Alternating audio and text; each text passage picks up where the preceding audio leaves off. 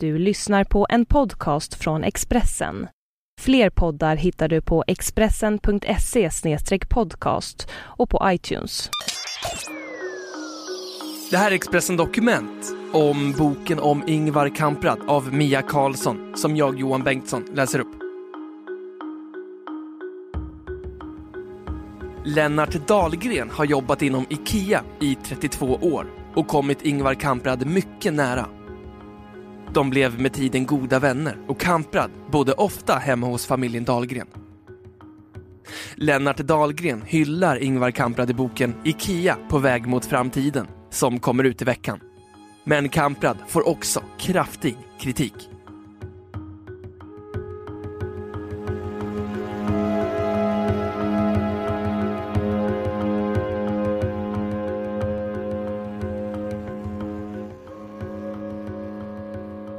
Boken avslöjas bland annat att Ingvar Kamprad har haft en konflikt med sina söner Peter, 49 år, och Jonas, 47 år, och Mattias, 44 år. IKEA ägs av en stiftelse, men Ingvar Kamprad har sett till att familjen fått royalty på IKEA-varuhusens omsättning. Författarna uppskattar beloppet till 20 till 30 miljarder kronor. Pengarna stod på de tre sönerna, men Ingvar Kamprad ville stoppa dem och senare försökte han pruta på beloppen. Det ledde till att de tre sönerna anlitade amerikanska stjärnadvokater mot sin far. Ingvar Kamprad fick till slut ge sig, enligt Björk och Dahlgren. Ingvar och sönerna är förtvivlade över att uppgifterna har kommit ut eftersom konflikten ligger flera år bakåt i tiden och relationen mellan söner och far nu är väldigt god, säger en av familjens vänner till GT.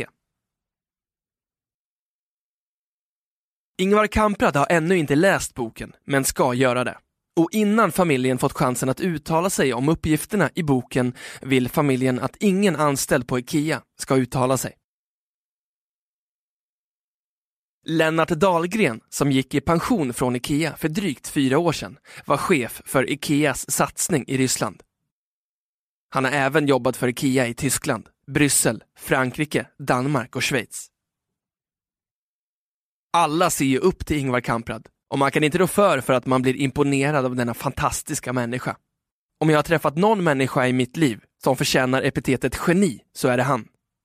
Men geni betyder inte att man gör allt rätt. Han har, tycker jag, korkade sidor som jag aldrig förstått mig på, säger Lennart Dahlgren.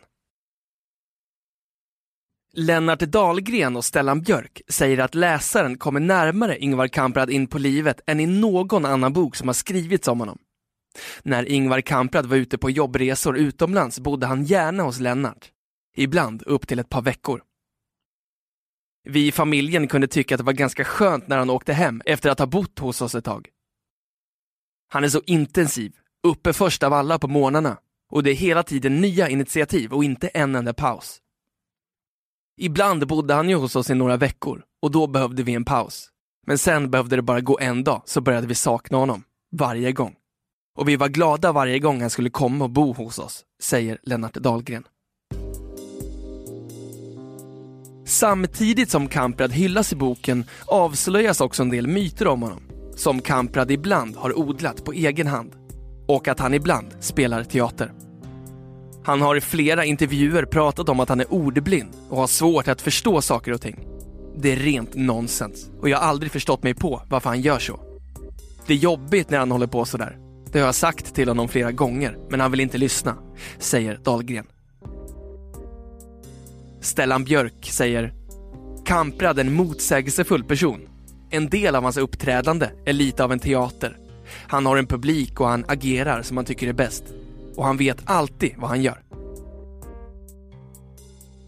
Det är ju tidigare känt att Ingvar Kamprad är sparsam, för att inte säga snål. Att han alltid åker i äldre bilar och bor på billiga hotell. Och han prutar ogenerat. I boken berättas det bland annat om när Kamprad tog med sig Lennart Dahlgren till sin favoritaffär, Grosshandlaren, för att köpa en ny frack och förmådde chefen att sänka priset ordentligt. Det berättas också om hans köprundor på grönsakstorget i Schweiz som han oftast gjort strax före stängning då priserna var låga. Lennart Dahlgren säger han är livrädd för smittoeffekten. Det pratar han alltid om. Att om han börjar åka dyrt så kan anställda ta efter. Men tvärt emot vad alla myter säger om honom är han enormt generös. Överdådigt generös när det kommer till vänner. Alltid när han kom till oss hade han med sig saker han visste att vi uppskattade. Goda ostar till exempel. Det har han burit med sig kilovis hem till oss. Annat han lägger pengar på är mat. Han vill ha kvalitet på maten och då får det kosta. Men vad tror Lennart Dahlgren att Ingvar tycker om att ha skrivit en bok om honom? Det har ju hänt förr att medarbetare skrivit böcker och Ingvar är ingen person som blir chockad. Han är väldigt cool av sig. På något märkligt sätt tror jag att han kommer känna sig lättad över det som avslöjas i boken. Han bär ju på det här och det vi avslöjar tror jag kan göra att han känner sig lättad. Det hade kommit fram förr eller senare ändå, säger Lennart Dahlgren och sammanfattar de kontroversiella saker som kommit fram om Kamprad genom åren. Nazisamröret när han var ung och som han bett om ursäkt för. Stiftelsen i Liechtenstein som avslöjades 2011 av bland andra Stellan Björk. Bråket med sönerna och miljarderna.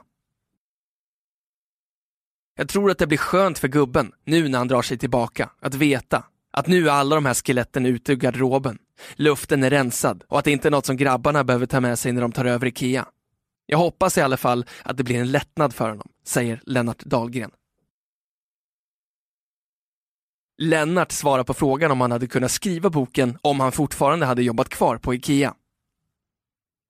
Då hade Ingvar fått läsa hela boken och sen hade vi haft långa diskussioner om vad som skulle tas bort och läggas till. Jag skrev ju en bok om IKEA när jag var anställd och då fick han läsa den. Det har han inte fått göra nu. Det är ett par år sedan vi pratades vid. Jag är övertygad om att han kommer läsa boken och sen säga vad han tycker, säger Lennart Dahlgren och tillägger Ingvar Kamprad har all rätt att få all bunden han kan få. Han är en fantastisk människa.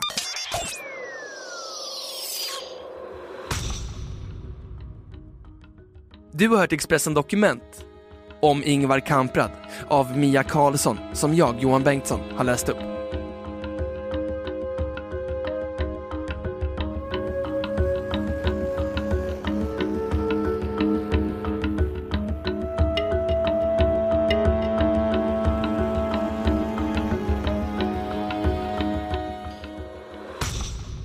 Du har lyssnat på en podcast från Expressen. Ansvarig utgivare är Thomas Mattsson.